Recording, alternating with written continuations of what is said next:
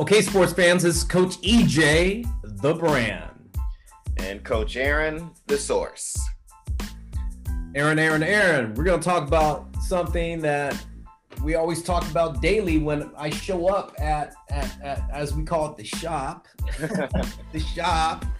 And that is uh, practice mentality, man. You know, practice mentality with athletes, you know, how to practice, goals and practice do athletes just show up without any preparation or they're looking for the magic pill? There's no plan in what they're doing. So, hey, this is our subject today, Aaron. Yeah, being a former coach, that was probably one of the most aggravating things is to just kind of see athletes checking in. You know, you're not um, you're not really engaged or they're they're not sure what to get out of it. I, I think just from my own experience as an athlete, to me, practice was about being ready for my competitions. Right. And and so I wanted to have the same type of stimulus, you know, mentally and have that same approach so that way I practiced like I was going to perform. Mm. So I used to change the terminology with my athletes and I'd say, hey, we're not practicing, we're rehearsing. So just like actors on a play rehearse their lines so that they learn to they learn their timing, they learn to be on point, it become it's natural when they make the transition to their performance day.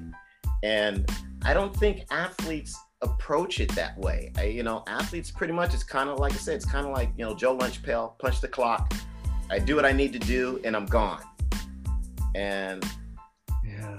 you don't make that connection. I mean, you can't make the leap from doing things like that to saying, hey, now I'm going to perform on game day, you know, like this grade A player. I, I just think there's there's too big a discrepancy in the men, at least even the mental aspect of it, let alone the physical aspect of it. You know, a lot of people say, well, I, you know, I can turn the switch on. Yeah.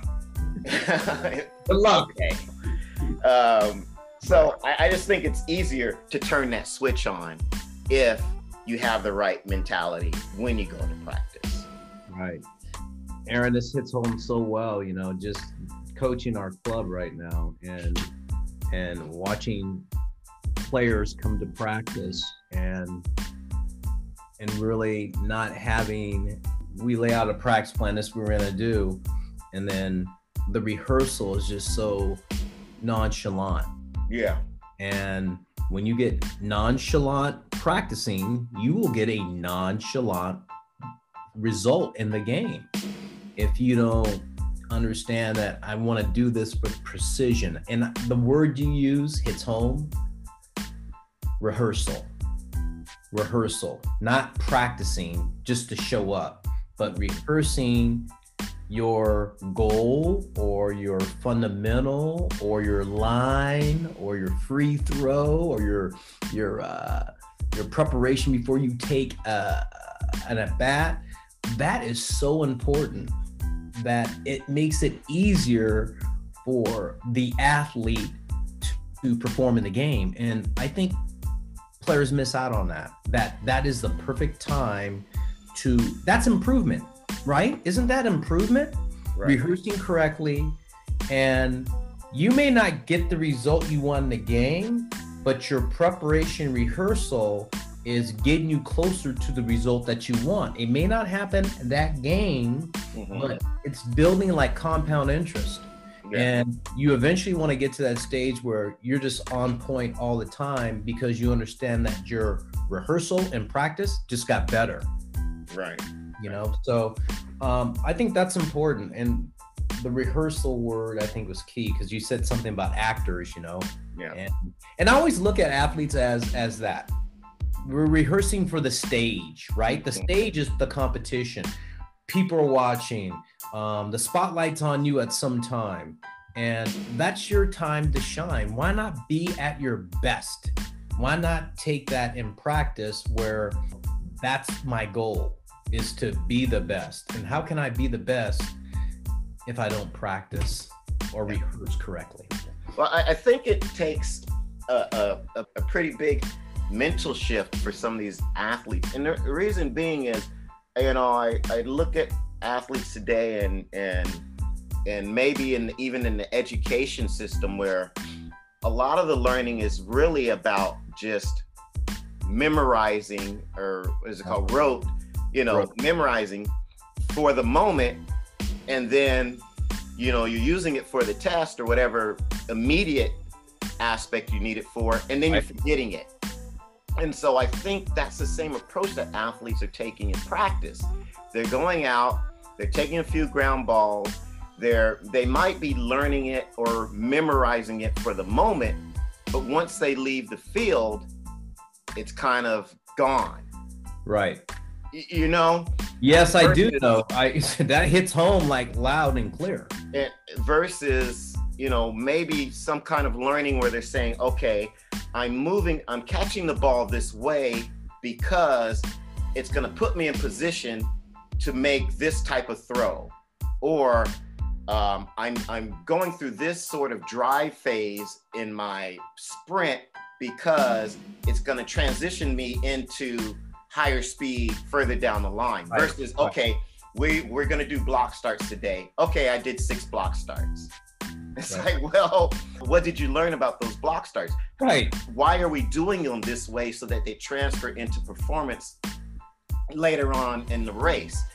And I, I don't know if they really make those connections. I mean, one of the things that I thought about when I was in when I was in school, you know, and this obviously this was much later, especially in college, it kind of forced you to make the connections. It wasn't just take the information, but here are three pieces of information and how are they interconnected? Right.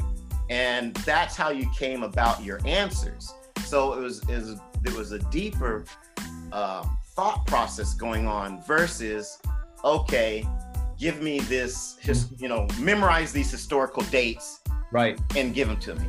And I, I, guess that's the best analogy that i can that i can come up with because it seemed easier for me to link the events together that made it easier for me to understand the events and then come back to it happened on this date versus trying to remember okay what happened on this date what happened on this date you know I just um, I, I, think that's a, the learning process that athletes take to to practice, and and so you don't really get the transfer. You know me, I'm big about transfer. I'm big about bridging what you do in the right. gym, bridging what you're doing in your practicing or i.e. rehearsals to right. the game, because we're all doing this for one reason: to perform.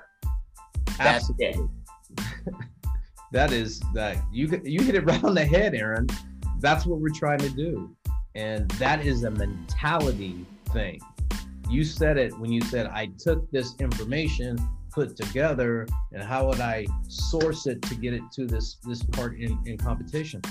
Man, that's valuable. That's that's strong. That's legitimate. And the mental approach, the mentality, you can have set that any better. And, and that's why you call it practice mentality. What else? Be, what else can be said? That is just right on point, my man. Right on point. Hey, hey, sports fan, check this out. Um, I want you to hit back to our other podcast, and, and that's the previous stuff we did, the Simulating Competition podcast, people, and bringing practice and performance together. Because what Aaron talked about today, those two podcasts and this podcast, man, it will make you, hey, it'll take it to the next level. So, Aaron, hey, this is a brand checking out. And this is the source. See ya.